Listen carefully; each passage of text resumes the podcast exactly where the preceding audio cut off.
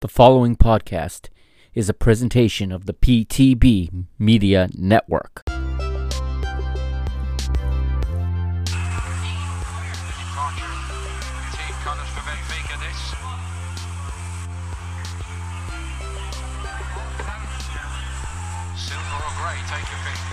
Nothing grey about the day here. It's wonderful weather for a Sunday afternoon. Swelling the crowd even further. As mentioned, it's by no means one way here, the support. Benfica have a tremendous following I think that surprises many of us who visit every year for the International Champions Cup actually just how well supported they are across the United States. What's up, Benfica Nation? Welcome to episode 79 of Mr. Benfica. I am your host, the Mr. Mike Agostinho, and in this episode today, it's all about the UEFA Youth League final, Benfica and Real Madrid U19s. And, um, well, it's another European final, and it's a familiar feeling. However, I don't, I don't buy into this. Listen, I I said a long time ago I don't buy this whole Béla Guttmann curse. Uh, you can find logical reasons why Benfica lost each final, and then to extend that curse to the youth, the youth uh, teams is is a little bit stretching it for me. And um, well, if you're gonna include, if you're gonna include the youth teams in the curse, the quote unquote curse that I don't believe in, uh, well, then you have to include all the Mosley Modalidades as well. And guess what? We've won European titles in those. Béla Guttmann said that if it's true, the legend says Benfica would not be European champions for the next 100 years. He did not say European men's football, senior, junior, whatever you want to call it, men's football champions. He said European champions, okay? First of all, I think the whole thing is ridiculous, okay, and it just feeds into into an already ridiculous media circus that is the Portuguese media, and now the foreign media is catching on to this thing just because uh, somebody made it up somewhere so at some point. Even if, I mean, listen, even if if Béla Guttmann said something like this, I don't believe Béla Guttmann has any power over any results. This is ridiculous. We're grown adults here. Anyways, back to the match that is in hand. There's very explainable, logical reasons why Benfica lost this match. I'm going to spend the next hour or so going over those with you. All right. Um, heartbreaking, absolutely heartbreaking, no doubt about it. I think our boys showed a lot of fight and a lot of character, but they also showed something that is all that is consistent with Benfica finals, and that is inefficiency. That is lack of, of focus defensively. I mean, if you re- if you remove the two emblems on the jerseys and you're just playing white team versus red team, any onlooker, any neutral onlooker would say that the the red team is by far the better team. Okay, you player for player, I don't even think you can compare that Real Madrid to our team. Okay, yeah, they're Real Madrid, so the name and the badge carries a lot of weight. And perhaps our team respected that badge a little too much in the beginning. I don't know. Uh, there's some. The lineup's a little questionable to me. Okay. Um, however, it all started in the semifinal. Okay, it all starts with players picking up needless Paulo Bernardo picking up a needless yellow card in the quarterfinal, which resulted in him picking up a needless one in the semifinal and missing the final, one of our best players. That is the reason you lose these finals. You cannot have that lack of discipline, okay? And while everybody else is is is, you know, talking about a curse, is talking about bad luck, well there was some bad luck, but there was also some things we could have controlled that we didn't, and it led to the ultimate demise in this match, okay? But but there's a lot of positive to take from this. Okay, Benfica are going to be back. Benfica are one of the best youth teams in the world. They've shown it now that we've been in this final three times. Okay, I don't care what some other team up north wants to say. They made it once. Okay, they had one good run. Congratulations. In 10 years, let's see how many of those players are, are even known from the team that, that won it last time, you know? You look at teams that win U20 World Cups, you look at teams that win U17 World Cups, and then you fast forward 10 years, and most of those players are in second and third divisions. So let's not get carried away and think that this this is somehow indicative of the future, okay? Yes, it sucks because we should have won this trophy. But Benfica deserves at this point to have a UEFA Youth League trophy in our museum. We've been by far the best academy in the world in the last 10 years. There's no question about it. The fact that our rivals need to, to make a comment about it proves my point. The fact that they need to go to social media, I think it's hilarious that they're taunting kids now with with pictures and talking about the only Portuguese team to win. Well, you know what? You're also the only Portuguese team in a lot of bad things too. I will get to them in the final segment, okay? That I'll respond to their their ridiculousness in the final segment. What you're about to hear, okay, is a co-production. What I mean by that is this exact audio that you're going to hear in the next two segments covering the match will be the same exact audio you'll hear on the PTB network Europa I'm sorry, UEFA Youth League review show. That will be out around the same time as this episode, okay? So um that so if it sounds like I'm coming from a more neutral neutral perspective, that's why. I'm probably will not be coming from much of a neutral perspective, but if in fact it plays out that way, all right, that that is why because I am I am doing a show for the PTB network as well as for Mr. Benfica, so I'm speaking to different different audiences, if you will. Now, after that, in the final segment, it will be exclusive to Mr. Benfica, all right, and that's where I'll react to those to those clowns up north and their social media department that is about as professional as uh, my son's four-year-old play group at at the local library.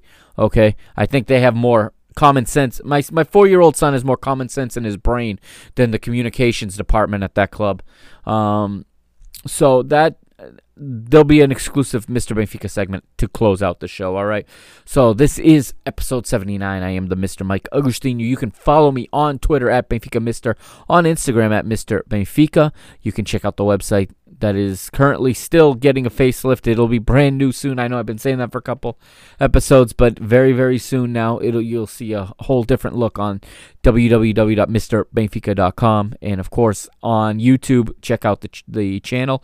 The exclusive uh, segment will will also be available as a video on on the Mr. Benfica YouTube channel. So check for that when you hear this. All right.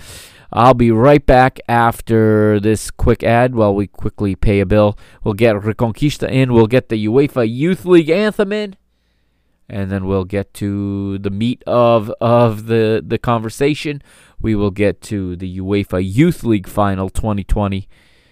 All these months later, late August, it's Benfica under 19s versus Real Madrid under 19s here on Mr. Benfica. We'll be right back.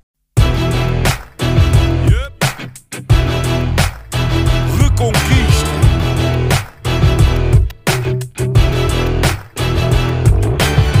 Passo a passo, o caminho é duro.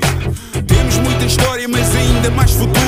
Conto com dificuldade em cada jornada sofrida. A glória da vitória tem que ser bem nutrida.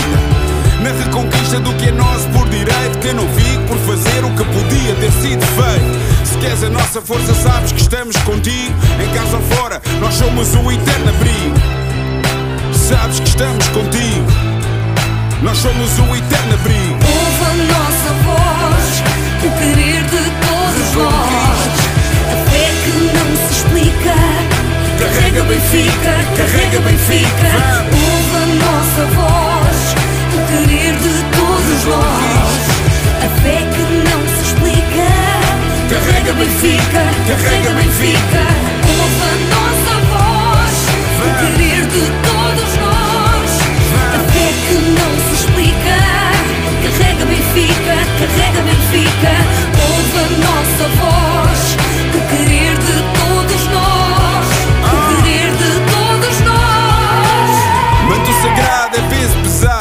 carregas sozinho Em cada esquina um vizinho. Sente o carinho Do Algarve até ao Minho. O vermelho pinta a tuga E é isso o teu colinho Na reconquista do que é nosso por direito Que eu não fico por fazer o que podia ter sido feito. Se queres a nossa força sabes que estamos contigo. Em casa ou fora nós somos o eterno abrigo. Sabes que estamos contigo. Nós somos o eterno abrigo. Nossa voz, o querer de todos nós, a fé que não se explica. Carrega Benfica, carrega Benfica. Ouve a nossa voz, o querer que não se explica.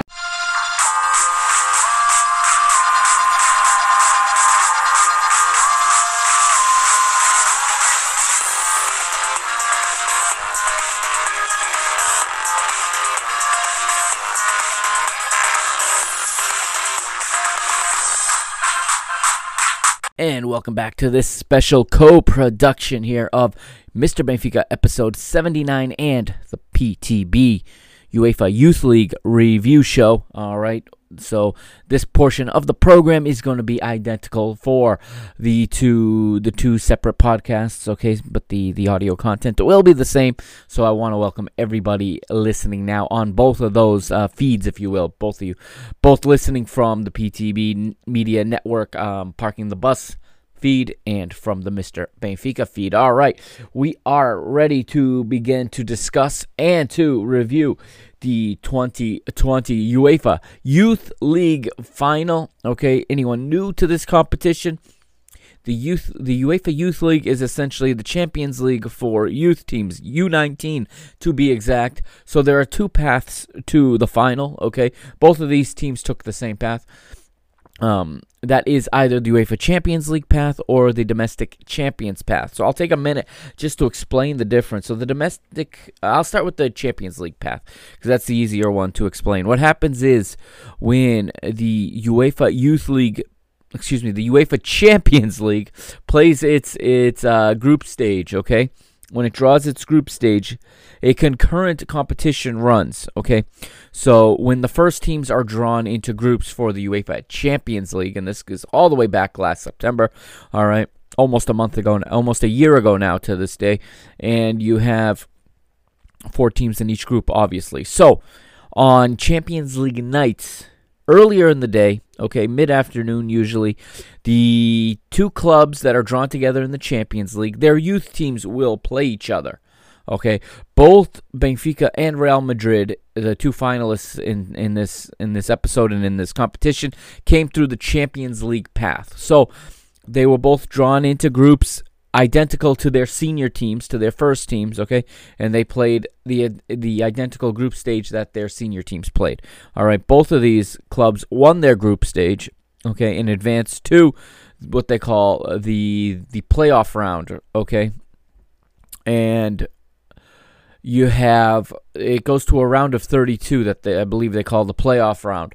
Okay, so the 16 teams that qualify for the round of that qualify out of the Champions League stage, okay, out of the Champions League path, are joined by 16 teams from the domestic champions path. What that is is for any clubs that won their domestic youth league, okay, and I'm going to use the example of Derby County, okay. Derby County were champions of England at the U19 level last season.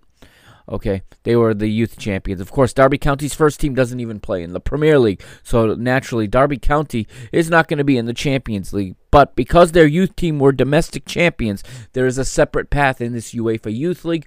Derby County played in the the domestic champions um, path. They were joined in that path by some of the stronger uh, youth teams out there, like for example FC Porto, um, Red Bull Salzburg, among others, okay, were in that path because their senior teams did not qualify for the Champions League, but they were crowned uh, champions of their domestic youth league. Okay, so there are two paths to this final. Both of these uh, these sides came from the uh, Champions League path. So we have the Portuguese side, Sport Lisboa Benfica, taking on the Spanish side, Real Madrid Club de Futbol, U19s, of course. This final was played August the 25th in Nyon, Switzerland, very close to the headquarters of FIFA and UEFA, and this was played at the Colovray Sports Center. The referee is Chris Kavanagh. His assistant referee is Daniel Cook, Sean Massey, and the fourth official is David Coote. And all the entire referee s- squad is from England. It was 25 degrees Celsius and sunny for this match with excellent pitch conditions, as would be expected from an official UEFA final. Benfica would line up with the following 11.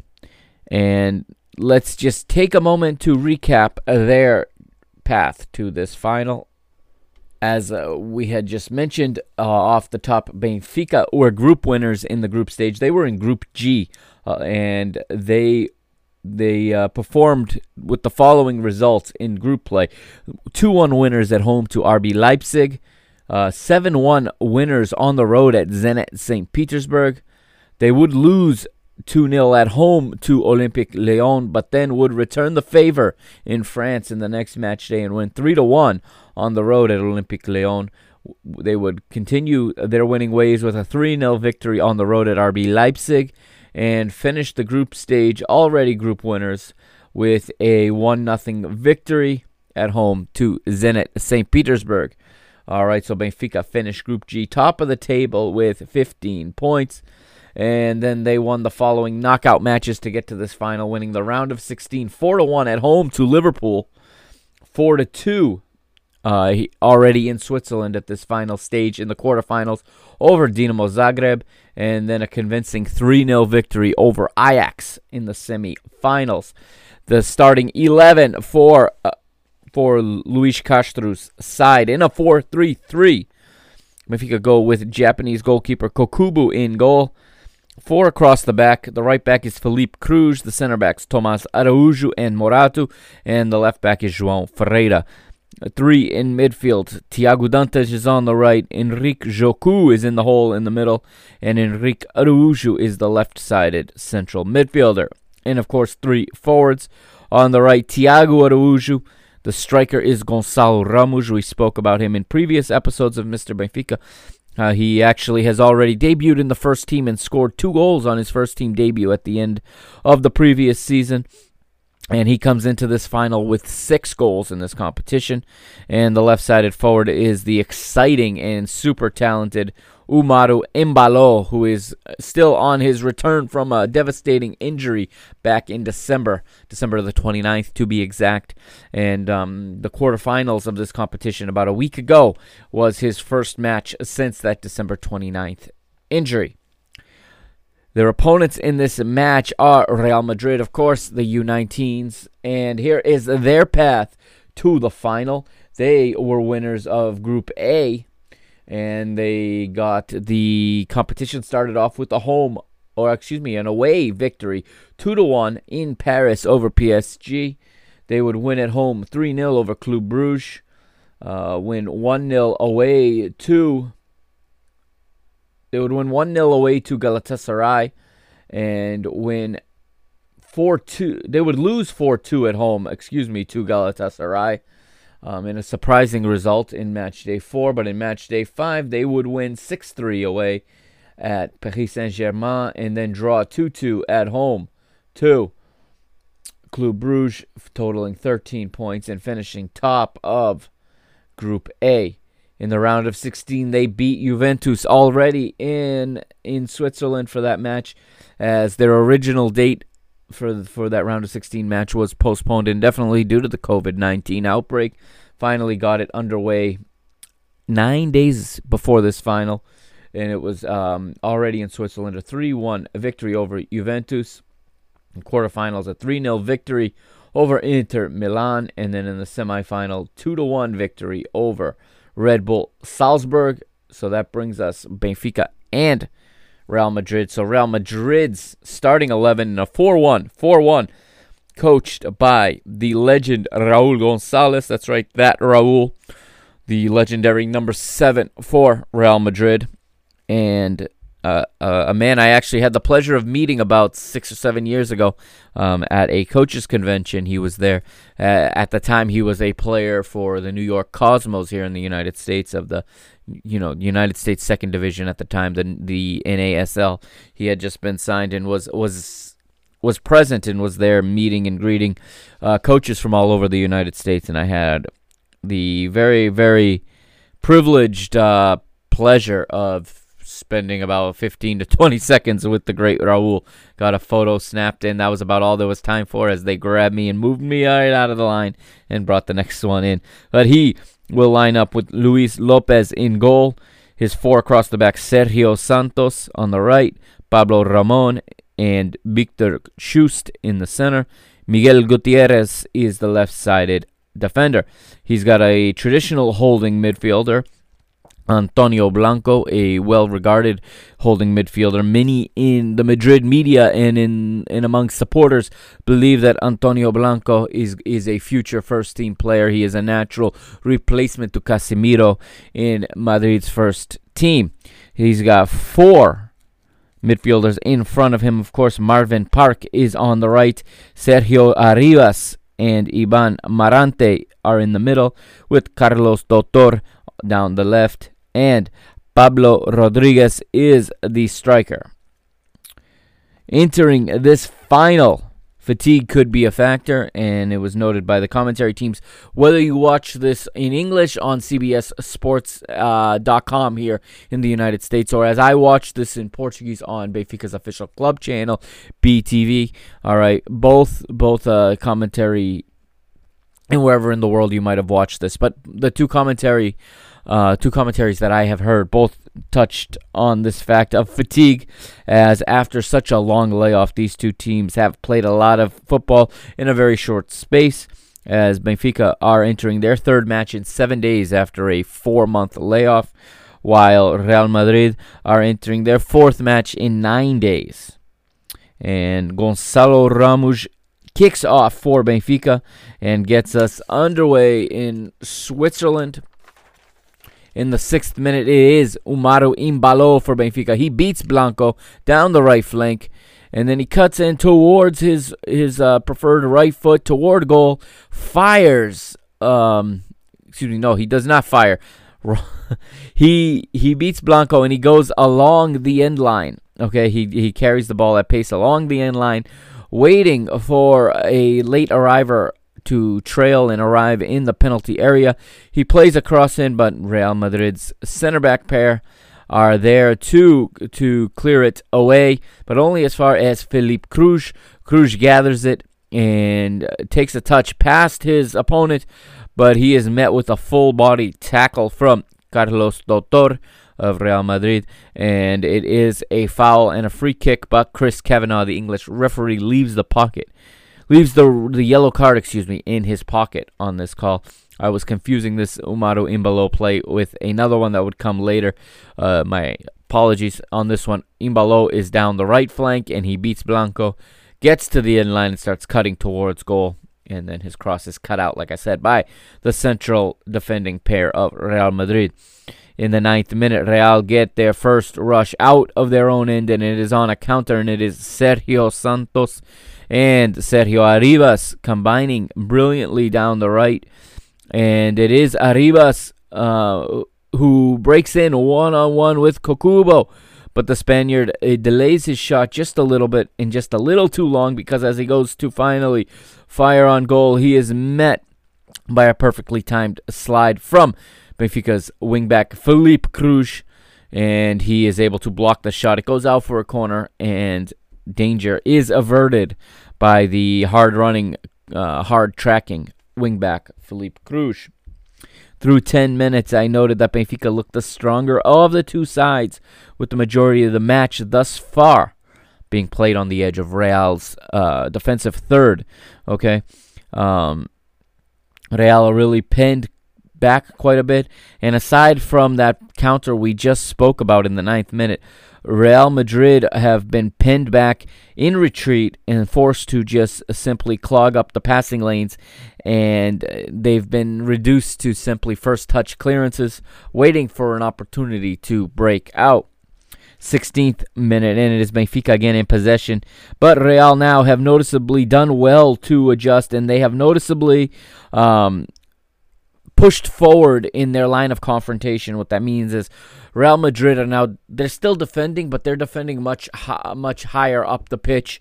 They're not pinned so deep in their own end, and you can see that the line of confrontation has moved into the middle third. So what I mean by that, to anybody new to my podcasts and how I break down the matches, what I mean by that is that for the first 10 minutes, Benfica were the team possessing, and they were possessing for the most part in Real Madrid's defensive third, at least in the higher section of their defending third. So if you def- if you divide the the field into three thirds, okay, the the defensive third where you find you know the goal that Real Madrid are defending, that is where the match was being played, probably towards you know towards the front edge, obviously outside the 18 for the most part, but still fairly deep in in Real Madrid's territory is where the match was was being played.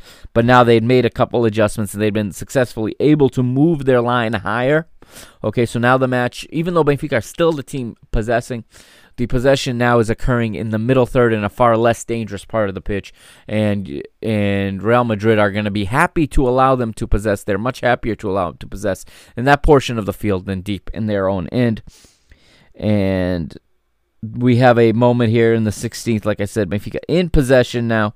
Okay, 16th minute, and um, despite Real, uh, doing well to push forward, uh, Benfica do show some patience on this sequence of passes as they knock the ball around, continuing to find the open guy. Eventually, the ball finds its way to Umaru Embalo, and the speedy winger has a go at it as he decides to run at pace at Sergio Santos, and he beats him. And this is the play I was starting to read off a moment ago in the sixth minute. This is when he actually cuts in at pace onto his preferred right foot and fires from from middle distance. I would say about 25 yards, 20 22 meters or so from goal.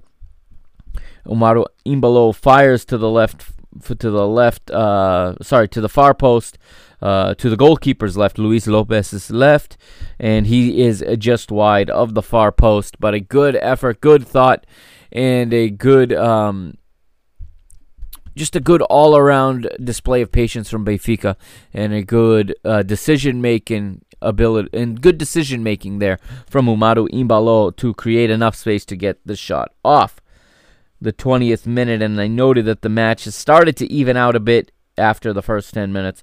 Following um, the following 10 minutes, or the preceding 10 minutes after the initial ones, Real uh, now are starting to see the ball even and are trying to attack themselves, and they are finding the feet of Marvin and Arribas, who are uh, two of their real dangerous attackers. And you can see, even if you'd never seen the team play before, as I honestly admit I had not seen Real Madrid's U19s play yet.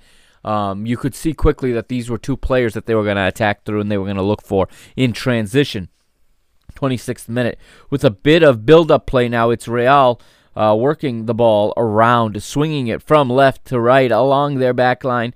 It finds its way to the right where Sergio Santos is, and he picks out a checking Sergio Arribas. Arribas uh, ha- is allowed all kinds of space to turn far too easily. Uh, this is this is something I noticed in watching the match a second time. Didn't pick up on it so so candidly uh, when I watched the match live, but in rewatching it, I noticed just how many times Benfica allowed Sergio Arribas to check to the ball and turn. As nobody would trail him and, and keep him facing his own goal. And what happens is when Arribas is able to turn, he he he looks and he feeds Marvin down the down the flank. Okay, he he takes one look, knows where his teammate is. Marvin is running down the right flank at pace, looks to cross, but his cross is blocked out of play by Morato, and it goes out for a throw in. But Marvin wastes no time. He goes to get the ball himself, throws it in to Sergio Arribas. Arribas again he receives the ball facing the touchline with his back to where he wants to go on his less preferred right foot, and Benfica allow him the time to turn around, face goal, put the ball on his preferred left foot, and Arribas delivers across with his left foot in swinging, and have a listen here. Quickly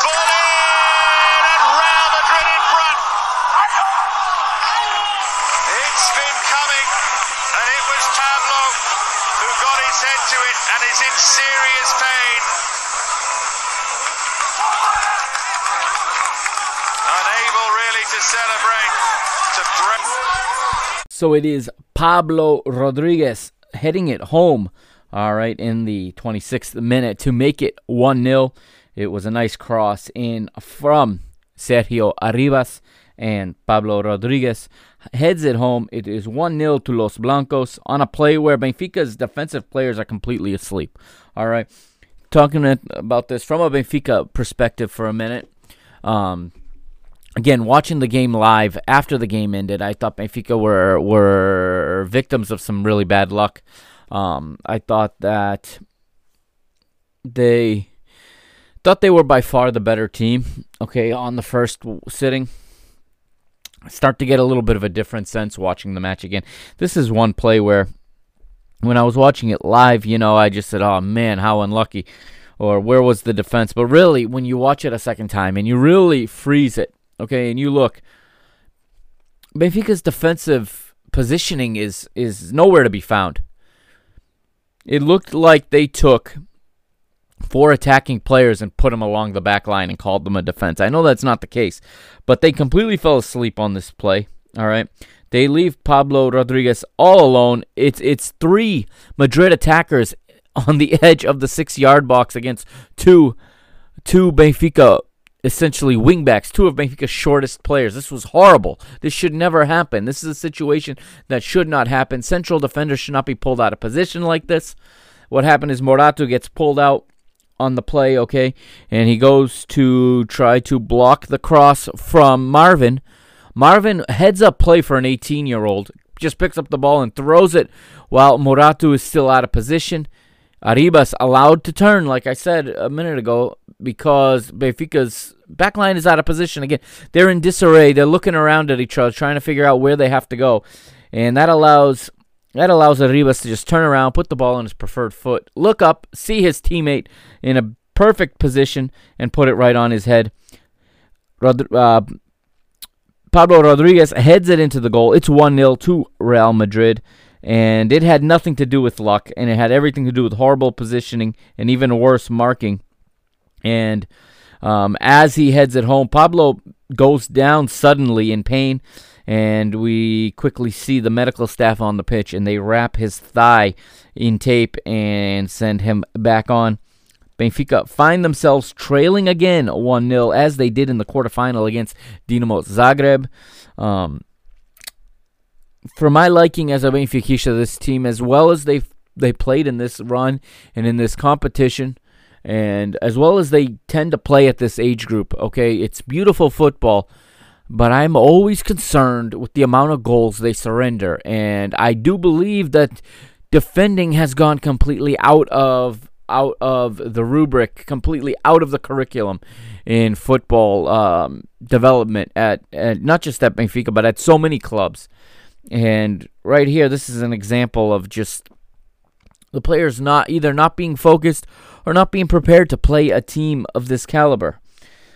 But in the 29th minute, okay, Pablo cannot cannot continue. Pablo Rodriguez, the goal scorer, goes down again, holding his leg, and Raul has seen enough. Obviously, Raul realizes he's going to have to replace his striker and it's a like for like switch as Jordi comes on, Pablo is off, and Madrid make their first substitution of the match. 33rd minute now, Benfica trying to to turn the table a little bit, and they are they do go right back to playing, you know, their game, and and they continue to create opportunities and create space, but they do have trouble getting the ball towards goal, but in the 33rd minute, the ball is found deep, and it is it is Miguel uh, Gutierrez on the ball along his own end line. He's pinned deep. He's got nowhere to go, and then a, there is a good amount of pressure applied here by Gonçalo Ramos, who closes him in and forces the Spanish defender to concede a corner. It's an in swinger from Tiago Araújo but it's won at the far post by Chust, the central defender. Good win from the Real Madrid central defender. 35th minute, and it is Benfica with a giveaway here in midfield as they are disarmed by Blanco. Okay, Blanco carries into space and then he threads the needle for Arribas again. This kid is everywhere. Sergio Arribas, remember that name? And he has a cross, but it is sniffed out at the final instance by Felipe Cruz, or it could have been a second for Real Madrid.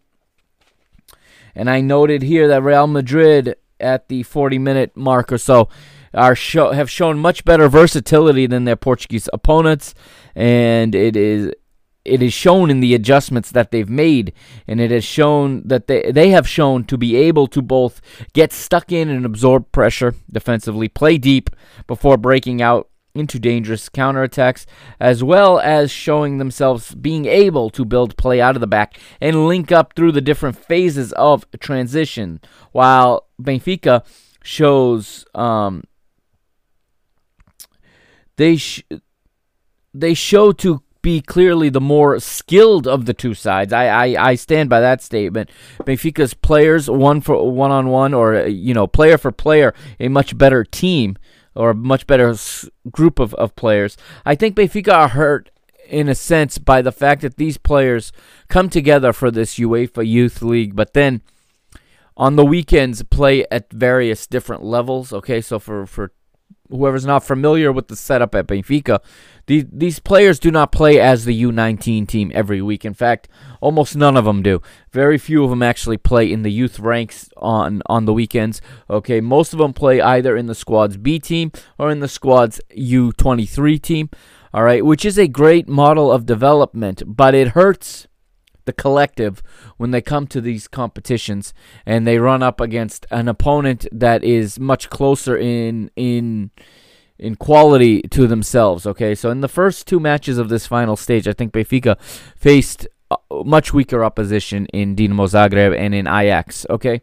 Ajax at this this year's U19 Ajax team is not at the level that I expected for certain from a club like that. But and now up against a Real Madrid team that's much more, much more their level in quality. Even though I think that Benfica has better players, uh, Real Madrid you can see play together a lot more, and they have a better collective than Benfica. That I don't think there's anybody that can watch uh, this match honestly and come out of there disagreeing with that statement that Real Madrid's collective is a better unit and that's for different reasons. So that's not a, a it's not necessarily a knock on one team or the other. It's it's for different reasons and different motives. But you see that Real Madrid have a better collective here. And you just see that the the Spanish side has is a more practical side and they have a better tactical awareness. Okay, their spacing is better. They cover each other better. Benfica, for me, seems overly focused on the offensive side of the game. Okay, and that's because they're overly focused on the development, and the model is to sell these players for the most part. Okay, very few are going to make their way into the first team. Okay, and even fewer are going to make their way into the first team for Real Madrid. But I think Benfica has a much higher focus on on sale of players, whereas um, Real Madrid's focus, I think, is to get those one or two through into and to really um, scour as many players as possible to pick out the diamonds out of them. Whereas I think Benfica relies more on the sale, okay, of these players. Real Madrid has a lot more methods of income, okay, a lot more ways of generating revenue than does Benfica, and Benfica relies so heavily on the sale of players. So I think that's partially why Benfica focus on what they do. And if their goals are those, it's hard to come to to a competition where you're trying to get results, which at the youth level is often frowned upon by many, okay? I think it should be a part of development. I think gaining results is a part of developing players. You can't just develop players to be skillful and to be able to play with the ball and to be able to, you know, to be able to attack and to score goals. You also need to teach players to play more than one style, in my opinion. Okay. I think you need to be more versatile than that. And I think you need to, if you're really trying to develop players for their own good and for their own career, players, very few of these players are going to play at Benfica. A lot of them are going to play at smaller clubs, and a lot of them are going to have to play a different style. I think it would help Benfica to be a bit more versatile, especially coming up against opposition like Real Madrid. But all in all, those are that's the two differences that I see in the teams at that point at the 40 minute mark. In the 42nd, Benfica worked the ball wide to Tiago Araújo, and he drives ac- uh, across very nicely along the ground for the on running uh, Gonçalo Ramos, but the striker's first touch lets him down, and he is unable to control the ball before it is cleared away by Chust. Now, 44th minute. This is a key moment in the match for me. And this goes back to kind of what I was just talking about. And this is where, especially now having seen this again, I completely flip my mind or I flip my uh, my narrative on who I thought was the better team in this match and why. Okay, this was a great example of something that's not always visible to to the naked eye, if you will. Not always, not every onlooker will see this, but I noticed it in, in you know, in a second viewing. I didn't notice it quite so well. Watching it live, I was being a fan and I was I was, you know, into the match, engaged. Watching it much more analytically a second time, I noticed something here, and it's 44th minute. Benfica tons of possession here. Okay, they've got the ball for what seems like an eternity. It's only about two minutes, but it seems like an eternity, connecting an unknown number of passes together, and and the thing is though, as much as they're possessing and as much as they are moving the ball around, they are unable to get anywhere near Real's penalty area as everything is tightly closed with nowhere to pass. There is no passing lanes forward available to Benfica here in this stretch of play. Um, every pass has to be square or back, and they keep they just keep going kind of in the in a circle without really getting into that even into the attacking half of their middle third or into the you know the opening or the beginning of the attacking third Real Madrid's defensive third and I I noticed this watching it and I said this was a fantastic underrated and underappreciated um, example of beautiful shape from Real Madrid here, from Raul's youngsters. Okay, they have cut out every single dangerous passing lane. The only thing Benfica can do is knock it sideways and backwards, like we said. And eventually, Benfica here start to lose their patience. And rather than keeping the ball here, the ball comes to Henrique Jocu. And of course, hindsight is always 2020. He should have probably he should have probably played it all the way back to his keeper here, to Kokubo, to force Real Madrid out a bit. But again, the lack of patience we talked about, and after having to connect so many sideways and backward passes, I think he got tired of it and he tried to force a diagonal forward pass. He's looking for João Ferreira on the left flank, but his ball is short and it is plucked and read beautifully by Marvin Park. The young 18 year old Spain international picks the ball out. He intercepts the pass, looks up with his perfect touch into open space, and then with his second touch, he plays Arribas down the right center channel. Okay. So not quite on the flank, but down the right center channel. Benfica are in retreat very hard. They're running hard in retreat here. And none more than, than Henrique Jocu, who made the errant pass. He's running at full speed to get back. Uh, Arribas with the heads up play cuts the ball back onto his preferred left foot again down the right. Plays another in footed cross. He is looking for Carlos Dotor, who is who is streaking in and is quite honestly going to be open for a tap in at the far post. However, Kokubo reads it one way. Kokubo starts cheating out to intercept the cross.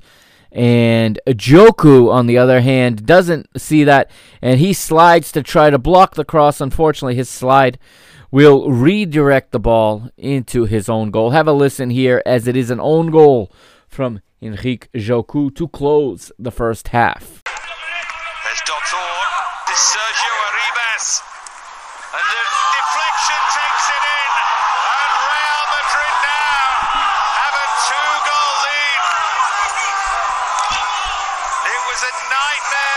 Could see coming as Arribas tried to pick out Dotor at the far post.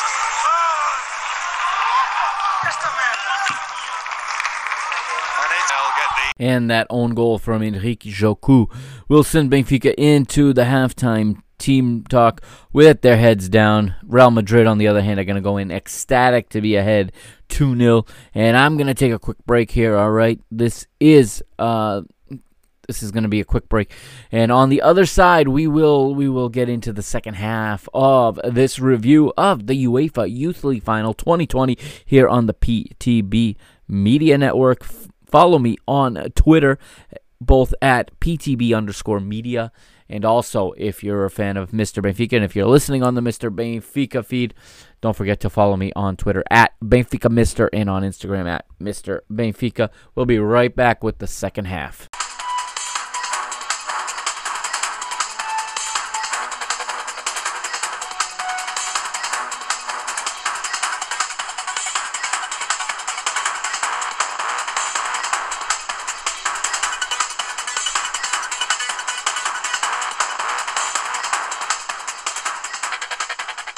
And welcome back to this review of the 2020 UEFA Youth League final between Real Madrid and Benfica. All right, so as we know at halftime, the score is Benfica nil, Real Madrid 2. All right, so Benfica, despite all their possession and all their play and all of the quality that they have shown, they have absolutely zero opportunities at goal in the first 45 minutes. Zero. They had no opportunities at goal at all in the first 45 minutes. And you could even say Benfica, and I would actually, after rewatching this game, will say Benfica were actually lucky to only be down 2 0. Um, yes, they were unlucky to get, surrender an own goal right at the end of the first half, right at the death. But, but, um, Real Madrid could have easily doubled their lead on a couple of occasions before then. This, it wouldn't have been uh, out of the question, and it wouldn't have been, you know, harsh if if Real Madrid had scored another goal or two in that first half. That is just the the reality of how the game played out. One team was was creative and was uh, positive, if you will, and was moving the ball and creating things but incredibly ineffective while the other team was pragmatic and was strategic and incredibly efficient. I think I said ineffective a mo- moment ago. I would say inefficient. Benfica were inefficient, Real Madrid very efficient, and that's why they went into the break ahead two goals to nil. As a result, Benfica make two changes at the half. Luis Castro subs on um, midfielder Ronaldo Camara replacing Felipe Cruz, which moves left back João Pereira to the right side to to replace Felipe Cruz, who was the right wing back. Tomás Araújo moves from forward to left back. That's his other position. Yes, Tomás Araújo. Excuse me, Tiago Araújo. Not Tomás. Tomás Araújo is the center back. Tiago Araújo is the forward slash back. So he plays either as a winger or as a wing back and he moves to left back, making room for Ronaldo Camara in the midfield, and also uh, holding midfielder Rafael Brito is on, replacing the incredibly unfortunate Henrique Jacu, uh, Jocu, who, um, as you heard there at the end of the first half, first gave away the ball on that second goal, and then in an attempt to track back, in an attempt to win the ball back after losing it, you know, accidentally redirected the ball into his own goal. So he his day ends on that type of misfortune. Very hard day for the talented holding midfielder Henrique Henrique Jocu. Okay. And Benfica are, of course, missing a key midfielder in this match, and he is sorely missed. Paulo Bernardo, I talked about in the previous episodes of Mr. Benfica.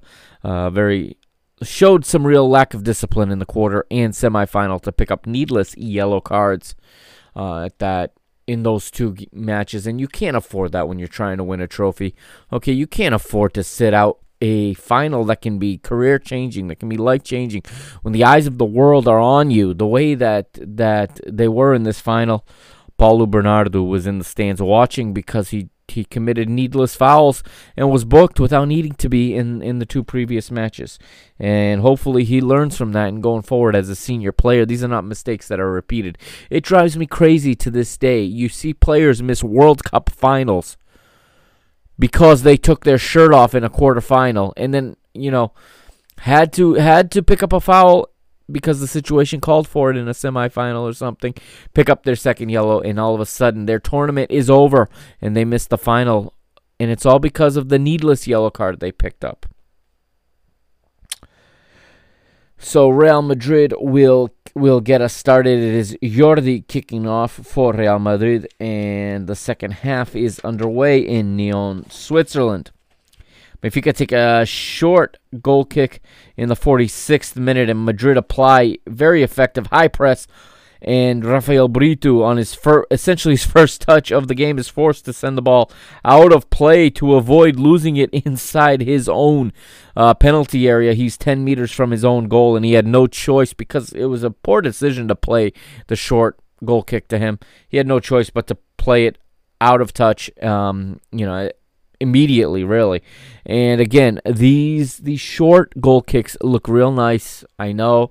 Everyone wants to be Barcelona and wants to possess and wants to build out of the back. And when the other team lets you do that, there's nothing wrong with it. But again, Real Madrid very, very effective in this match. They defended so many different ways. I'm really, really impressed after having rewatched this match. I'm really, really impressed with Raul's team here and how they played. They defended by sinking in deep and and having low lying lines. Then they'd switch and they'd defend with the high press and force mistakes. They'd force turnovers so many different ways. They'd give you so many different looks. And this was another one. They they kind of sneak attacked Benfica at the start of the second half with a high press and forced Benfica to turn the ball over by playing it out of play. Benfica were able to win the ball back on the ensuing throw in and avert danger in the 48th minute. Ronaldo Camara does well to beat two opponents in midfield on the dribble, does very well. Knocks a diagonal ball to play Embalo in and Embalo has it and crosses it, but it is headed out for a corner by Carlos Dotor. And nice bit of skill and dribble, followed by a line breaking diagonal ball from Ronaldo Camara and the N'Golo, N'Golo do Seixal, they call him the N'Golo Kante of Seixal. Seixal is the Benfica Academy campus. He has that reputation around the campus, which is not a bad reputation to have at all. If you are a central midfielder, who better to be compared to than N'Golo Kante? And he is one of the younger players on Benfica's roster. I believe he's only 17 years old, Ronaldo Camara. And he does very well here as he breaks Real Madrid's defensive lines with this diagonal ball, playing it into space, forcing them to lose shape. The ensuing corner is from Tiago Araújo, and he finds Rafael Brito at the far post, but the substitute's header is off the mark. But already you see an improvement from this substitution, and you see a better Benfica than we saw in the first uh, 45 minutes. And you also see Real Madrid having their lines broken a little bit. And that is what Benfica need to do in this match. And I'm wondering why they didn't come out this way to start the match there's there's different reasons why the manager may have decided to do things the way he did, but this is a very good change of of attitude and a very good change of of of mentality from Benfica to start this second half. And in the in the 40 still in the 49th minute here, we have the goalkeeper. Okay, it's the four, like I said in the 49th minute. The ball starts with the goalkeeper Leo Kokubo. Kokubo lobs it okay into the middle of the pitch where Camara is able to outleap his Real Madrid counterpart and flick the ball in behind him where Tiago Dantas is is is roaming free. Tiago Dantas brings the ball down. He turns. He finds Gonçalo Ramos. Gonçalo Ramos um, takes it across midfield and turns and plays Embalo wide on the right and then takes off. So so Ramos takes a touch from the center towards the right, is able to turn by making that that touch, and then he plays it wide to Embalo on the flank. Embalo takes a couple touches. Gonçalo takes off. He's looking to get on the end of the next pass, and he does exactly that. Okay, Embalo delivers an outswinging uh, cross along the ground, and let's have a listen to see how this one played out. Players pushing forward. Gonçalo Ramos finally finishes. Perseverance from Benfica. Seven now in the youth league for Gonçalo Ramos, and they have their way back into the game. So it's Embalo with the outswinging cross along the ground. Gonçalo Ramos continuing his run that he started way back after making the initial pass. He hits it first time to the goalkeeper's left. Lopez makes a fantastic save, diving to his left to keep it out. Rebound comes out to in Henrique Araujo. Henrique Araujo tries to beat the goalkeeper who's down, but Lopez shows great reflexes, gets up and gets right back down to save the rebound, but it's still loose. And on the third attempt, it is Ramos again with the follow up, and this time he hammers it into the back of the goal, and Benfica have reduced the lead in half. Gonçalo Ramos picks up his seventh goal of the competition, and it is two to one now to Real Madrid. However, before you even could blink an eye, here's what happened. Rolling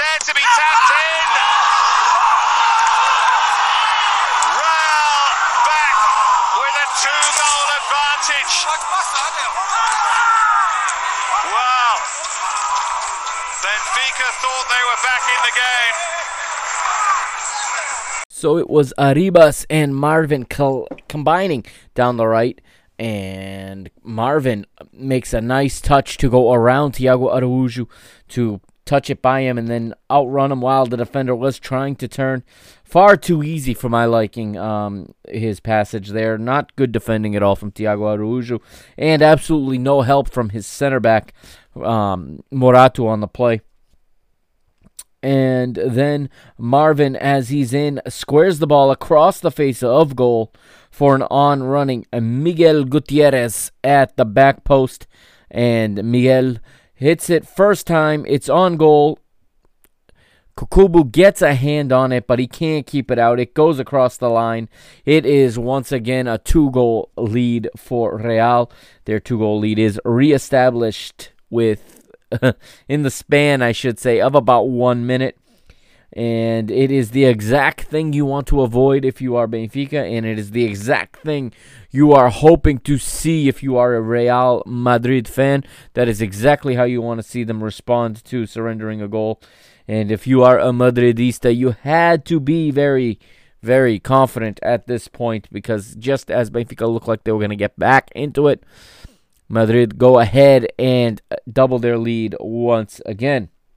But Benfica do pick their heads up and they don't quit. And in the 53rd minute, it is Dantas hitting a free kick from the right. He finds Gonçalo Ramos in the mixer, but his header is not going to trouble Luis Lopez. It goes wide. Benfica start increasing the tempo of the match now, though, and it is noticeable that um, Embalo is now starting to get a lot more support down the right when the ball finds its way to him.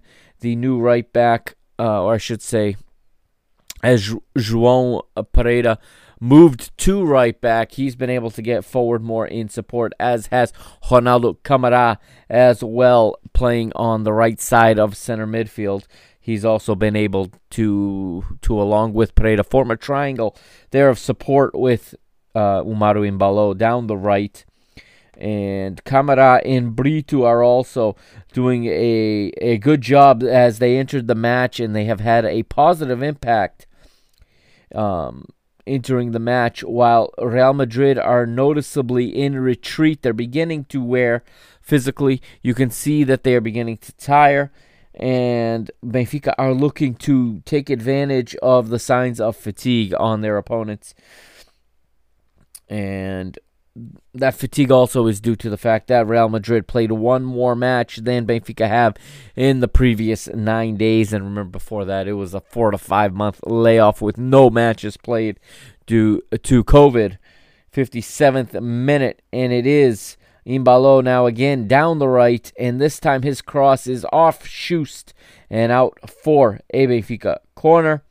The ensuing corner is taken by Tiago Araujo, and he fires it into the mixer with an in swinger.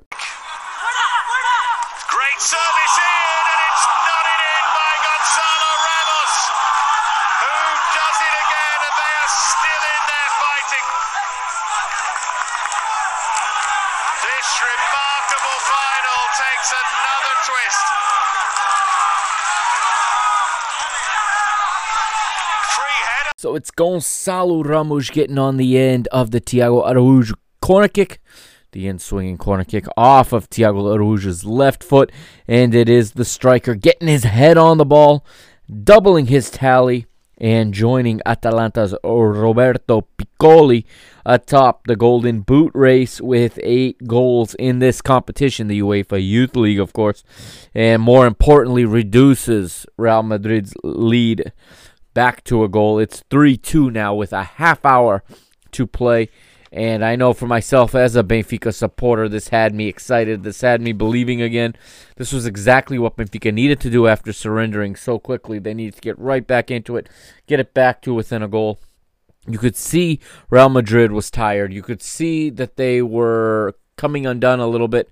But um, you knew that if if if Real Madrid could have survived the next 10 minutes or so that I think that Benfica would start to panic and I think that if they had not pulled, you know, closer that you could have seen a a side here from Benfica that may have begun to give up had had this not happened. So, but very very important goal from Gonçalo Ramos eighth goal in the UEFA Youth League, like we said, 14th on the season in all competitions at all levels. And of course, two of those goals, like we said, came in the Portuguese first division for the first team in the penultimate match of the 2019 2020 season. 63rd minute now, and it's Umaru Embalo. He goes into the book here for a foul on Carlos Dotor and he injures himself in the process. And a it's a definite blow to Benfica's hopes here, as the look on Embalo's face says it all as he's holding his hamstring, and then he drops to the ground and he hides his tears in his jersey, hides his head, if you will, his face inside his jersey as the tears start to come out when he realizes that his UEFA Youth League final is over and that he his UEFA youth career is over. He, he's a senior player now, if I'm not mistaken. He is um I believe he's already 19 years old and that is it for him at this level. And it is an emotional moment for the player who spent 8 months injured, out of action. And or I should say he he wasn't injured for 8 months. He was injured and then the COVID uh stoppage came, so a total of eight months without playing. And perhaps it was just a case of too many minutes too soon for the very talented Portugal Youth International Umaru Embalo. And he is replaced by Luis Duque. As it is the 64th minute, and it's Luis Lopes, also known as Luis Duque, not to con- not to confuse him with Luis Lopez of Real Madrid, the goalkeeper. So Luis Duke is the name he goes by, but his real name, birth name, Luis Lopes. Uh, he replaces Umaru Embalo. And after the eight month absence, like I said, probably just a bit too much playing. Um, and the hamstring just couldn't handle, you know, all these minutes in such a short span of time. And at this point, I did note that Real begins what I call a legendary run of time wasting here, with players spending eternities on the pitch, uh, killing killing play and momentum at every opportunity. And it wouldn't be long. It was two minutes later, and it was Marvin Park going down. Okay, he stays down for quite a while. Raul forced to make a substitution. It's Xavi Sintes coming on, replacing Marvin Park. So, Real, one of Real Madrid's most atta- uh, dangerous attacking players is off, and his replacement is a def- more defense-minded midfielder to replace him, Xavi Sintes, replacing, like we said, Marvin Park. And it, this this was comical because as soon as the ball is about to be thrown in, okay, the referee is waving to restart and down goes Miguel Gutierrez right at that moment. And you can see the Benfica players lose their patience real quickly. This gets under their skin a little bit. But he goes down and he is going to be subbed off as he cannot continue either. Gets up and limps off the field. Raul sends on Alvaro Carrillo, and Carrillo replaces Miguel Gutierrez, and you get a another defense-minded substitution as the wingback is replaced by a central defender who is now being slotted as a left defender, and um, this is good news for Benfica in a way because Benfica are taking control of the match, and in the process, Real Madrid's most attack attack-minded players, or two of their more dangerous attack-minded players, have come off in injury. 67th minute, and now Benfica in total control of the match. As, like we just said, two two of Real's best players have been subbed off. And there is some nice link up work down the down the center here between Brito Camara and Tiago Dantas. And Tiago Araújo there with an overlapping run and, on the left. And he is played in. Crosses for Henrique Araújo, no relation, who is cut down by Pablo Ramon in the area, and the referee does not hesitate, blows his whistle, and points to the penalty spot. And here is Benfica's chance. And uh, for some reason, right uh, right away, I had I had an uneasy feeling about this this penalty kick. Maybe it's because I've just seen Benfica play in too many finals, and it doesn't matter if it's the senior team or the youth team now. Um, there's this thing in the club, and I think this is perpetuated by supporters of the club and by the media. This is an unhealthy perpetuation of this ridiculous, absolutely ridiculous belief in a curse that was supposedly put on the club by by um by Béla Guttmann when he left the club the second time, not the first time, the second time, in which he said that Benfica would never again win a European Cup. Now for the first time in ever. This apparently applies. People believe this applies to the youth team as well. I say if that's the case, then it should apply to the entire club in all of the sports, all of the modalities, and it doesn't because we have won European championships in other modalities um, throughout the years. Not to mention, you know, sports like rink hockey and um, futsal, where we have been European champions. So that is uh, that is a pretty bad claim. So if you're going to make a claim like that, you probably should do a little bit more homework.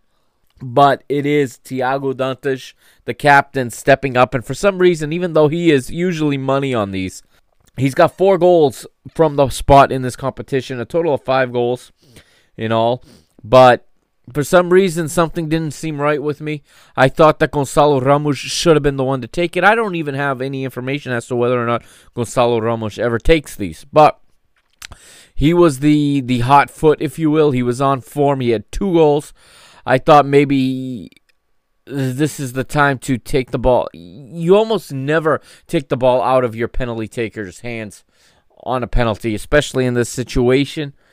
But something inside me was telling me that this this wasn't quite right. I don't know if it was the way that Dantas was approaching the ball, if he telegraphed it.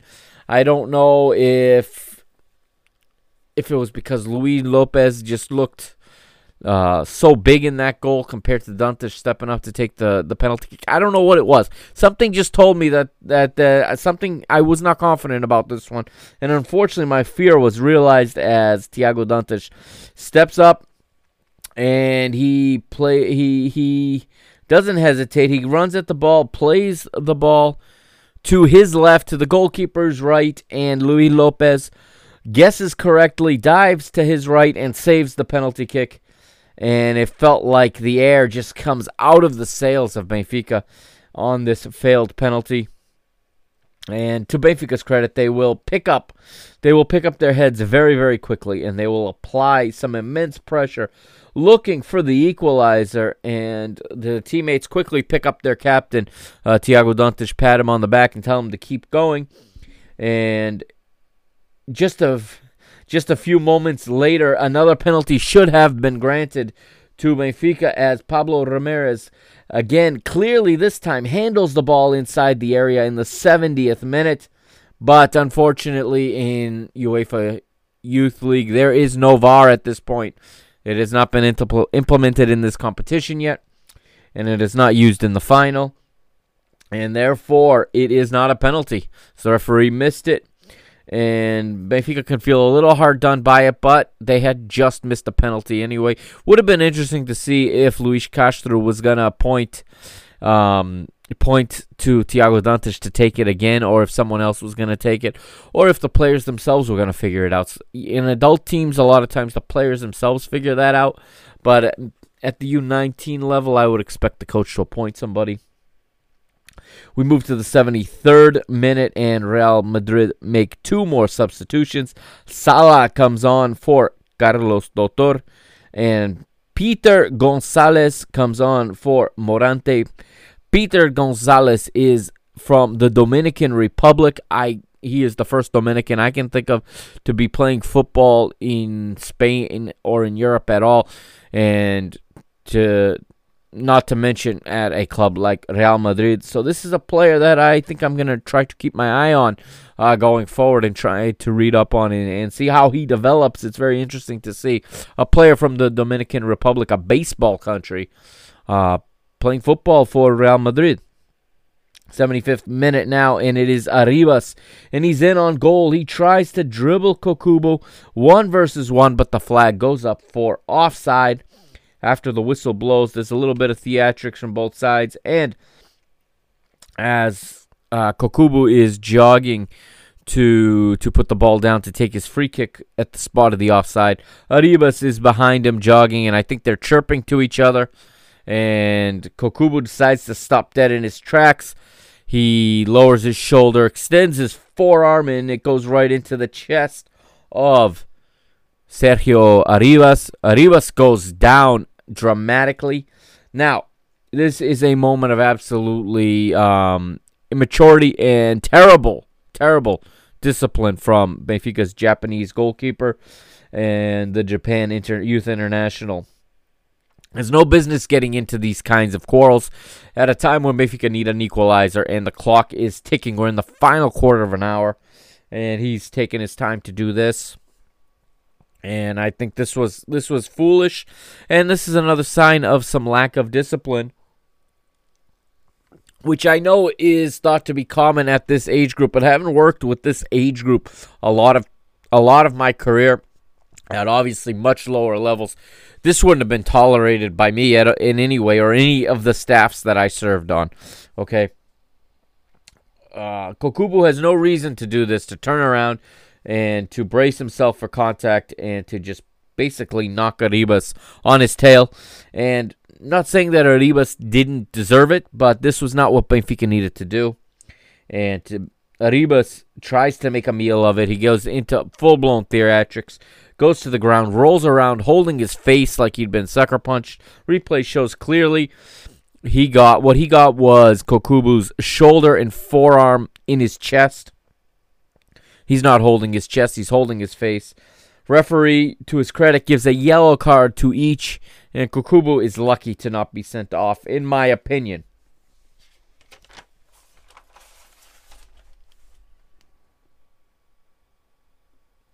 And with a quarter hour to go, Real Madrid are obviously very, very gassed, and they are defending for their lives now. While Benfica, for as inspiring of a performance as they're putting in, expiring an effort and very honorable effort that they're pulling in, their efficiency rate is absolutely incredibly poor. And that is the difference in this match at the end of the day. It is the efficiency of the two squads, the, the vast difference in the efficiency. Okay. And Benfica will continue with more and more opportunities um, throughout the remainder of the match, but they all go by the wayside. They're unable to to to really convert any of these opportunities into a goal. We go to the 83rd minute, and Thiago Rouge finds Tiago Dantas alone at the top of the penalty box. Sorry, the penalty area. And the midfielder has has an opportunity to either fire or play in one of his teammates, but he can't make up his mind quick enough. He takes too long, and Real Madrid are quick to cut him out. The ball is lost by the captain there. One minute later, 84th minute, ball played over the top of the Real defense. In behind, Benfica are looking for Henrique Araújo as he is running, but Luis Lopez is out out of his box, full speed, and he appears to go right through Henrique Araújo, clean him right out en route to punching the ball clear. Cries for another penalty from Benfica and from their bench, ignored by Chris Kavanagh. Referee Kavanagh waves play on. Again, there is no VAR, so there is no penalty. Benfica need to forget it and move on. Both teams now visibly exhausted. Most players are unable to get it into fourth or fifth gear. Most players hoping to they are topping out at third gear as there's a lot of jogging going on and, and you can see the players trying to explode and trying to get speed and it's just not there. 87th minute and it is Rafael Cruz. He goes in the book, excuse me, Rafael uh, Brito goes. I don't know why I wrote Rafael Cruz. Rafael Brito goes into the referee's book for grabbing hold of uh, of Aranya. He grabs him, brings him down uh, to prevent the counterattack. We get to the 90th minute, and the fourth official shows seven minutes of stoppage time. Benfica will make a substitution in the 90th. It is Martin Neto the attacker on for Tomás Araújo, the central defender. Classic attacker for a defender in the closing moments as Benfica try to get an equalizer here. We're in the 90th, plus three, and it is Dantas carries the ball towards the area from the left to center dishes to Gonçalo to Gonçalo Ramos. Ramos looks up, fires with his preferred right foot, looking for the far post but the rocket is too close to Luis Lopez, who dives to his left and parries away. But the ball doesn't go too far on the parry, it stays in the area, and it is Ronaldo Camara to get on the end of that ball. He collects it, looks up, plays a brilliant cross along the ground right onto the run of Henrique Araújo, who is literally three meters from the goal line. He gets inside the small area, inside the goal area, inside the six yard box, as we call it in the United States. And Luis Lopez, the goalkeeper, just lays down across his goal line, trying to make himself as long as possible. Henrique Araújo correctly or yeah, rightly tries to lift it over the goalie that's already laying down on the ground. Unfortunately for the man from Madeira, he lifts it too much and he hammers the ball off of the crossbar. That crossbar may still be moving today, almost a week later.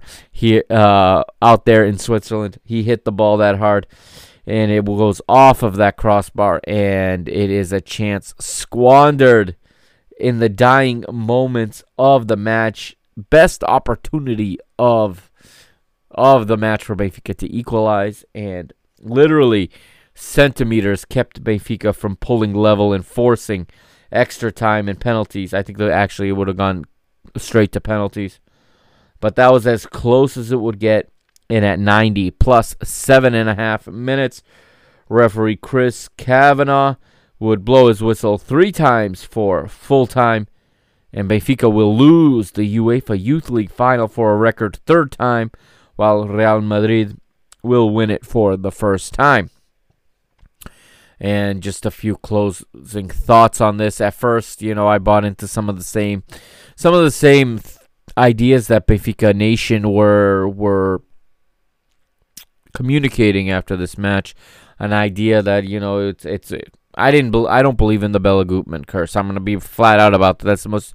I think it's the most ridiculous thing that that fans, having grown up here in Boston in the United States. Okay, this is not to, a perfect analogy, but here in Boston, for much of my life, in regards to baseball, the the American pastime. Okay, the Boston Red Sox were believed to be cursed for having sold the best baseball player to ever live uh, Babe Ruth to the New York Yankees. Okay, um, someone believed uh, the you know rumors. I don't know how these things start, but eventually the belief is that they were cursed for selling the player and that they would never win the World Series again. And it took 83 years for the Boston Red Sox to win the World Series. Okay. Now, if you go back and look at these different World Series they lost, you can see why they lost. It had nothing to do with the curse. It had something to do with the mistake. Some someone was doing something they shouldn't. But the problem is, the longer these beliefs and these curses go on, players enter these matches and start to believe it. Now, these kids, this was the first time I heard this curse applied to the youth team, which I think is just comical, because yeah, they there was no such thing as a, a UEFA Youth League in 1960 whatever when Béla Guttmann left for the second time. It, it to think that even if he hit in some far off imaginary land, he had the power to curse a team. To think that he this would include the youth team at a time where this where a continental youth competition was completely even unthinkable, unfathomable is comical to me. But anyway, the players enter these matches, and you can see. Okay, for this is from a Benfica standpoint, so I I apologize to any Real Madrid fans listening on the PTB Media Network or any neutrals, but give me just another minute to finish this thought. Um, from a Benfica standpoint, especially when you're talking about 19 year old 18 20 17 year old kids they enter the match hearing all this talk of a curse. And this happens to the first team too. They go into these finals thinking about this this this drought that now extends i don't know what 60 years i think. We're coming up on 60 years pretty soon on this drought in europe for benfica Okay, so this drought longer than any of these players have been alive, whether it's the youth team, the first team, heck, almost longer than than anyone in the staff has been alive. Okay, and the players take this baggage with them into the pitch. This is with this is the actual curse. The curse is the belief in the curse. They take it with them, and they're waiting for things to go wrong. And Benfica started this match well, but as soon as something turned, uh, that that idea gets into the head. Here we go again. We're gonna lose another final. Okay, this is a psychological problem in the club, and it needs to be resolved. I don't know if the team needs a better psychological department. I don't know if the first team coach needs to have a a hand in the mental training of youth players. I think that's a good. That'd be a good step. I don't know how much mental training Benfica does. I know Jorge Jesus does carry a psychologist, uh, a sports psychologist, and a mental coach. So perhaps this can improve in the coming seasons, at least in the next two seasons while he's under contract. Um, but I think this is all in their heads, and it shows because they start to make these uncharacteristic mistakes, not because they're cursed, but because they're nervous and because they're double, they're they're overthinking. Okay, Tiago Dantas misses this penalty kick because he overthought the penalty kick. Henrique Jocu makes a bad pass that leads to a breakaway because he overthought it, because he got un- impatient, because they were losing, because he's thinking about this stupid curse. Okay, and Real Madrid have every passing lane blocked, so he tries to force one. It doesn't get through. He doesn't hit it well enough, and it's short. And now we have a counter going the other way, and then he's overcompensating by trying to run back as hard as he can okay, to win that ball back, and he decides to slide, or maybe he should have let that ball go by. I don't know if there was, I don't know if there was any communication between him and Leo uh, Kokubo, the the goalkeeper. Now, there's they did say in the commentary that there is a language barrier with Kokubo. He he hardly understands Portuguese. Okay, he's he's from Japan. That's a tough, tough t- transition to make language wise, and um, he probably should have let that ball go. I think Kokubo was in position to come out and get it before uh, could have got on the end of it. But instead, he, he overextends himself trying to save it, and he ends up putting it in his own goal because Kokubo had also left the goal. Had Kokubo stayed home, okay, had there been had had Jocu said you know Jocu's ball, and uh, Leo Kokubo stays in goal, that redirection goes right to where he's standing, and he kicks it away. So that has nothing to do with the curse. That is that is just uh, overthinking things and then making poor decisions. The first goal, nothing to do with the curse. It has everything to do with abysmal marking from a team that I don't think that I don't think trains enough defensively. I think so much of their training and their development is focused on attack.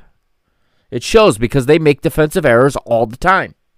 And when these players graduate through to the first team, they are defensive liabilities, with the exception of Ruben Dias Every other defensive player that has gone through the academy and gone into the first team is the defensive liability. This is something that needs to be addressed, not blamed on a curse.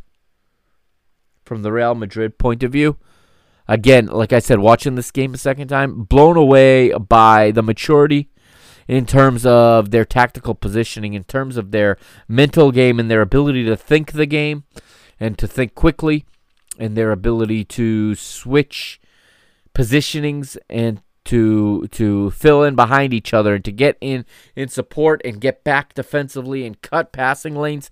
This is a very very advanced. Um, this is a very very advanced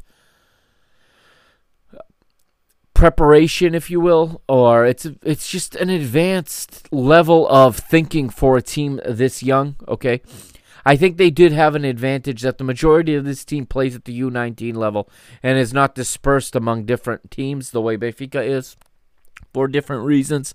Okay, and it was it was a news article today that I read on. It was just in my Google uh, homepage that said that Real Madrid have promoted 10 of these players to the Castilla team. Castilla is their B team, okay? Benfica's players, half of them are already there. The others are on what's effectively the C team, the U23s, with a few others playing, you know, week in, week out in the U19s, the younger players.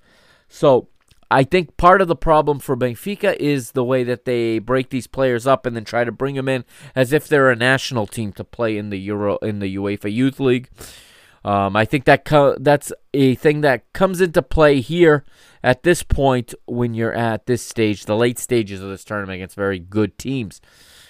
But Real Madrid, for for what they can do, they have molded players that I believe are more ready to go to play at the senior level. No, they're not more ready to go play for Real Madrid at the senior level. Not at all.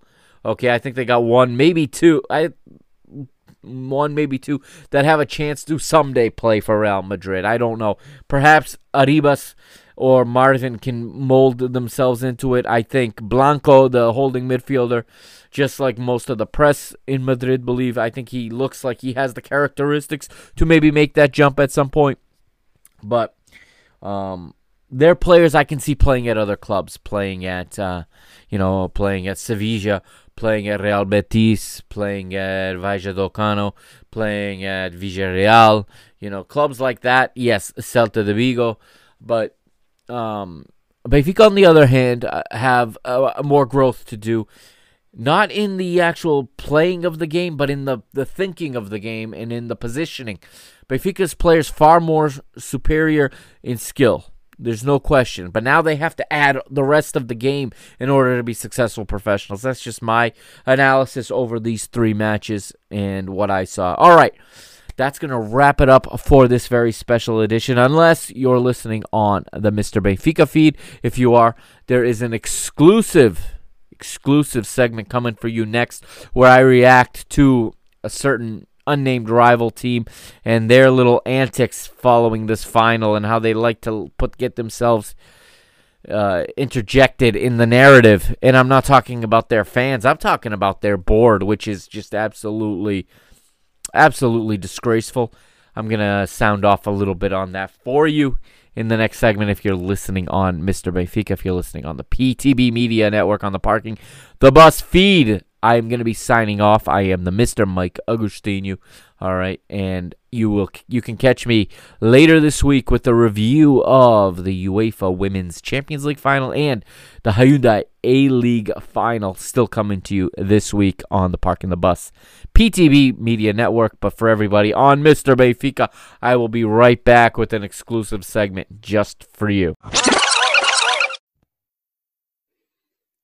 Welcome back to episode 79 of Mr. Benfica reviewing the UEFA Youth League final. We just reviewed the entire final.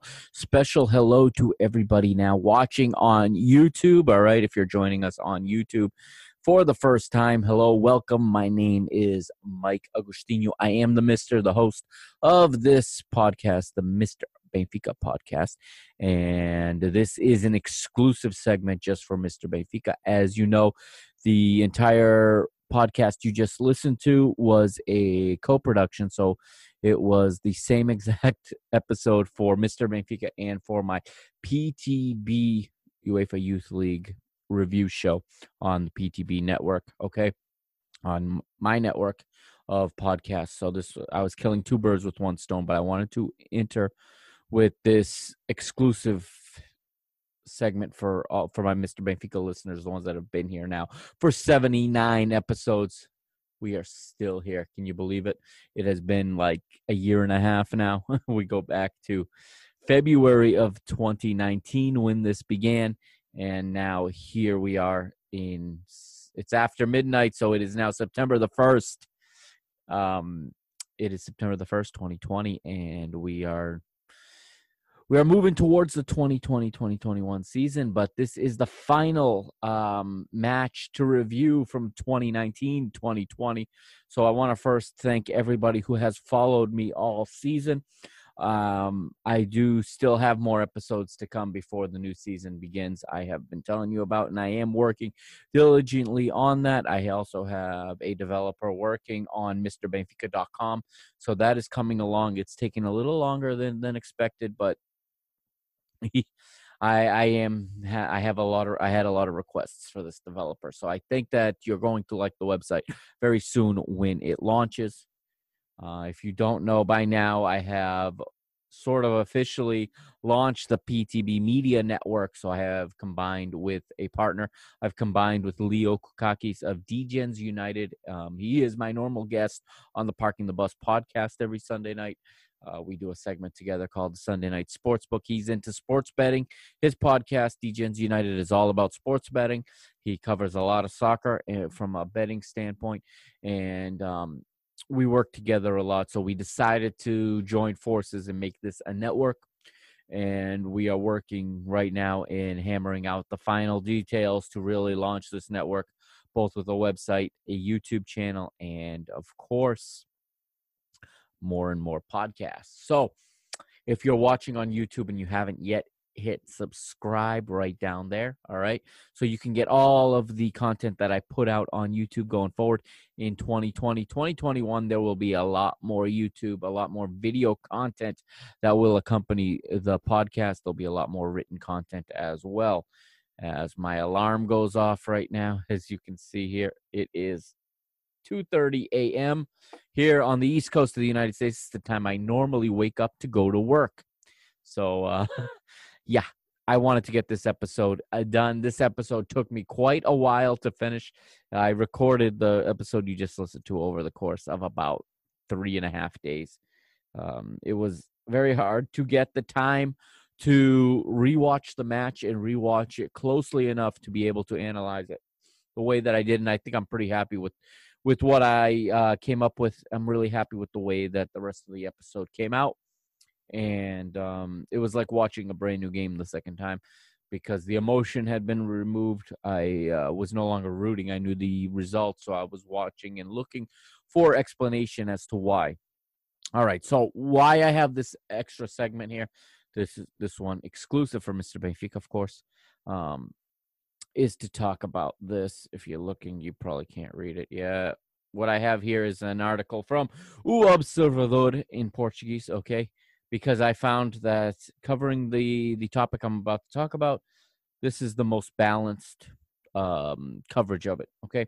So we're going to talk about those rivals up north and we're going to talk about their bicada as they call it okay they they are trying again to provoke us I have never seen a club in any sport in any country that beha- that behaves this way. Not I'm not talking about fans. It's normal for supporters to provoke each other. It's even normal for players to go back and forth with each other.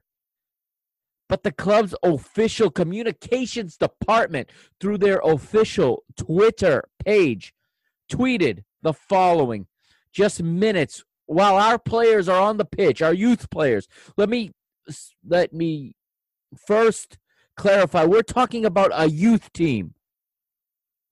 While our youth players were on the pitch crying their eyes out, losing another European final, they're being consoled by the manager of Real Madrid, by Raul Gonzalez, a man who many are tipping to be the successor to Zinedine Zidane someday at at Los Blancos at Los Merengues to to carry carry Real Madrid into the next decade, if you will. Okay, a manager full of class. Okay, I said earlier in the podcast, I had the fort. I was fortunate to meet Raul once upon a time, and he was just so gracious, so humble in in the 15 seconds I got to speak to him. He was so happy to meet people and to just take pictures with people. And he's got the class and understands that this match could have gone either way. Okay? This match could have gone either way. He knows that Benfica were the better team in terms of skill, and he knows he caught Benfica on a bad day. Okay? Those morons up north they tweeted this out, and I've got it right here, and I'm going to read it. I'll read it in Portuguese first, and then I'll translate like I usually do from the official FC Porto Twitter. This is so shameful, so disgraceful. I've never that an official club Twitter would tweet this out. Ready? Recordar é viver. O Futebol Clube do Porto é o único clube português campeão europeu do sub-19. A primeira foi de vez. Translation To remember is to relive, if you will. FC Porto are the only Portuguese champion, only Portuguese European champion under 19. The first time was enough, or the first time we succeeded. Now, this literally dropped minutes after the final whistle. They had this thing prepared. the headline in O Observador here, okay, the newspaper, very good newspaper. There's not much good media in Portugal. O Observador is a good media outlet. Okay, I listen to their history podcasts, nothing to do with football. They actually give you some accurate history. They tone down the bias, okay? It's it's less political, it's more factual. So that in itself makes me believe their journalism a little bit more. And this article is very even and very, uh, very, it's very neutral, and they just report facts. Their headline: Futebol Clube do Porto picou Benfica após a derrota na Youth League e jovens responderam. Futebol português nunca irá evoluir. That's in quotes. Okay. Their headline is FC Porto poked Benfica after their defeat in the youth league. And the youth, Benfica's youth players responded Portuguese football will never evolve. These kids have a hundred times more class than these adults at that club up north. This is done specifically to provoke. Okay, this is a club. Okay, this is a club that when our team goes into their city, finds mannequins hanging from a viaduct, wearing our uniforms next to a referee, hanging. A club that prides itself on intimidation. A club that wants to to use hate and violence to motivate. I'm not talking about fans. Okay? I'm not talking about supporters. Don't tweet at me about things Benfica fans have have chanted. Don't tweet at me about that, or even things players have said. I'm talking about official club board members, club officials. I'm talking about their official communications department. This is absolutely beyond ridiculous, beyond embarrassing, not for Portuguese football, but for Portuguese society. I don't want to hear what some of the comments on A Bola would say that, oh, we're saying that now. How about us shutting off the lights and turning on the sprinklers? You're going to compare shutting off the stupid lights and turning on sprinklers to provoking a youth team? To poking fun at a youth team in a youth tournament? That club, there is no travesty fair enough that would make me feel like that club got what they deserved. Not if they were completely busted by authorities and sent to the amateur levels would I find that just for them. That is still too lenient on that club. We had the chance, our club had the chance to bury this club. We had a chance to step on the head of the snake and cut it off. But because our president wanted to just save his money, wanted to put it in China, build hotels, not not put it in players and put it on the pitch. We let we let them take two out of the last three titles from us. Had we had we invested properly three seasons ago, these morons would be out of work. These morons would be just like our other rivals. They'd be fighting third and fourth place right now. They'd be passed by Braga. Had we done this right, we would have buried them. If we had the killer instinct that they have, okay? I don't like that club, but I respect one thing about them that is the killer instinct and that they go into every match to win and that they want to ruin us. Why do we not have the same fire? Why do we not have the same hunger to bury them? Now, with that said, this is shameful. And I'm going to read you the response from some of Benfica's players. I'm going to start with Rafael Brito. Okay. Kid came on at halftime, had a good second half, actually really helped the team. His his tweet is the one that you heard in the headline. Rafael Brito tweets: Futebol português nunca irá evoluir com este tipo de comportamentos. Portuguese football will never evolve with this type of behavior. Kid's 19 years old. He's smarter than Pinto da Costa. He's smarter than Jota Marques. How about Tiago Araújo? Great, great performance from Tiago Araújo over three matches. This kid can play right forward, left forward, left defense, left midfield, right midfield. He responds to the tweet with Fique incrédulo com o que vejo aqui. Por isso é que somos bem mais superiores, somos Benfica. Translation.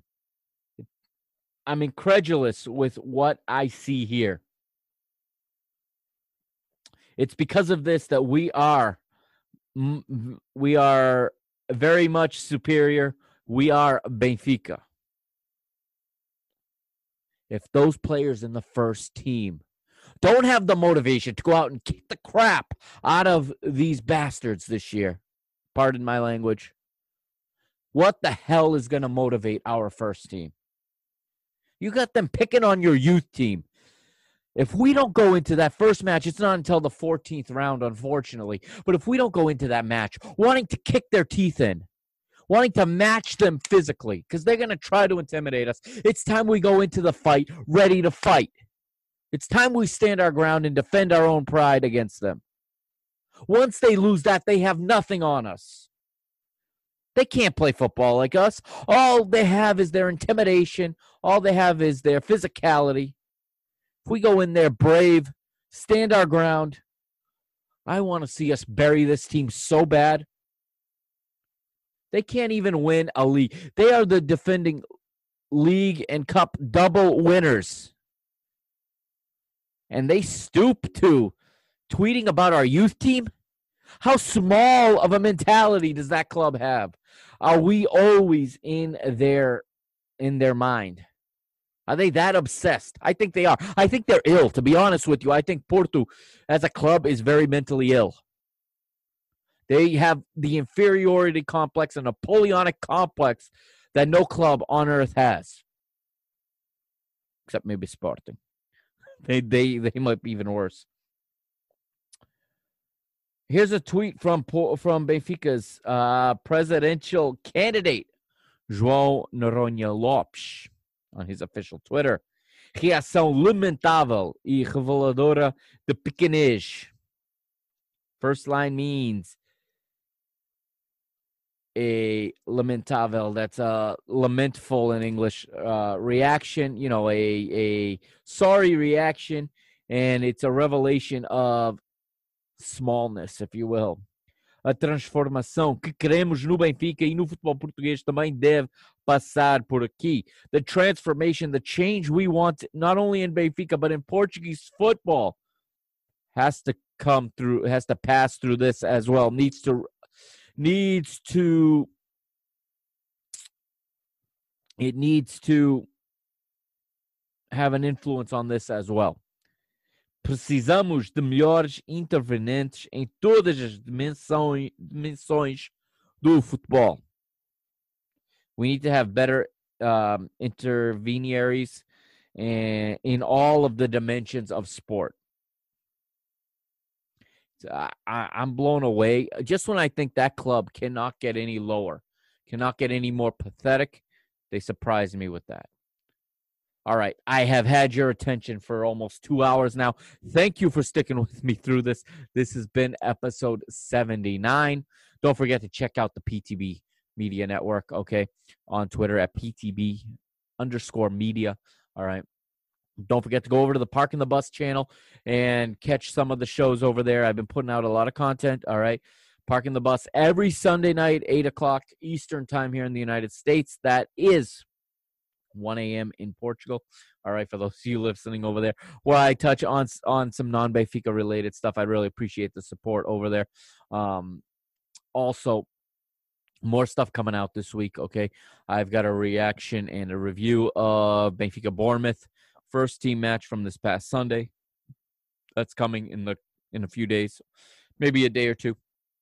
We got a game against Braga tomorrow. Maybe there'll be a review of that. We'll see if I'm able to get, if I'm able to see the match, and we'll take it from there. And then, of course, as I've promised, I have the 1989 1990 season review to close the season and maybe have with a couple days to spare before the new one begins. All right.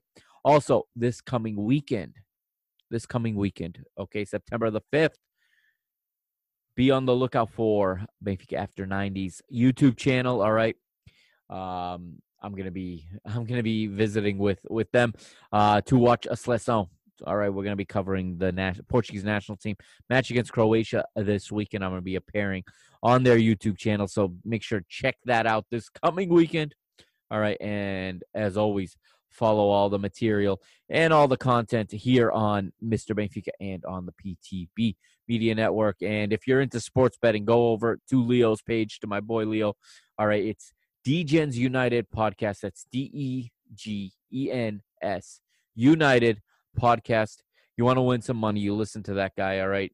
He's the Greek freak. He knows how to win money and um, he gives great advice and he's got great picks every single day. He's got seven podcasts a week, seven episodes a, week, seven days, every single day.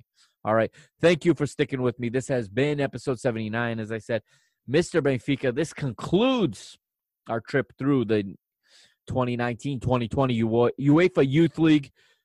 Boys, keep your heads up, okay? Yes, we lost. Yes, there's there's reasons we lost that are on us and not on some stupid curse. Okay? Let's let's correct our mistakes and let's go forward. Um, there's a lot of talent in that team. There's a lot of promise down the road. Okay, they all have a good chance to be very successful professionals, and I am rooting for every single one of them. And I am proud of those boys, and I'm proud of the way that they compose themselves in the face of insults from an immature, childish, classless club from up north. That's it for this week for this episode.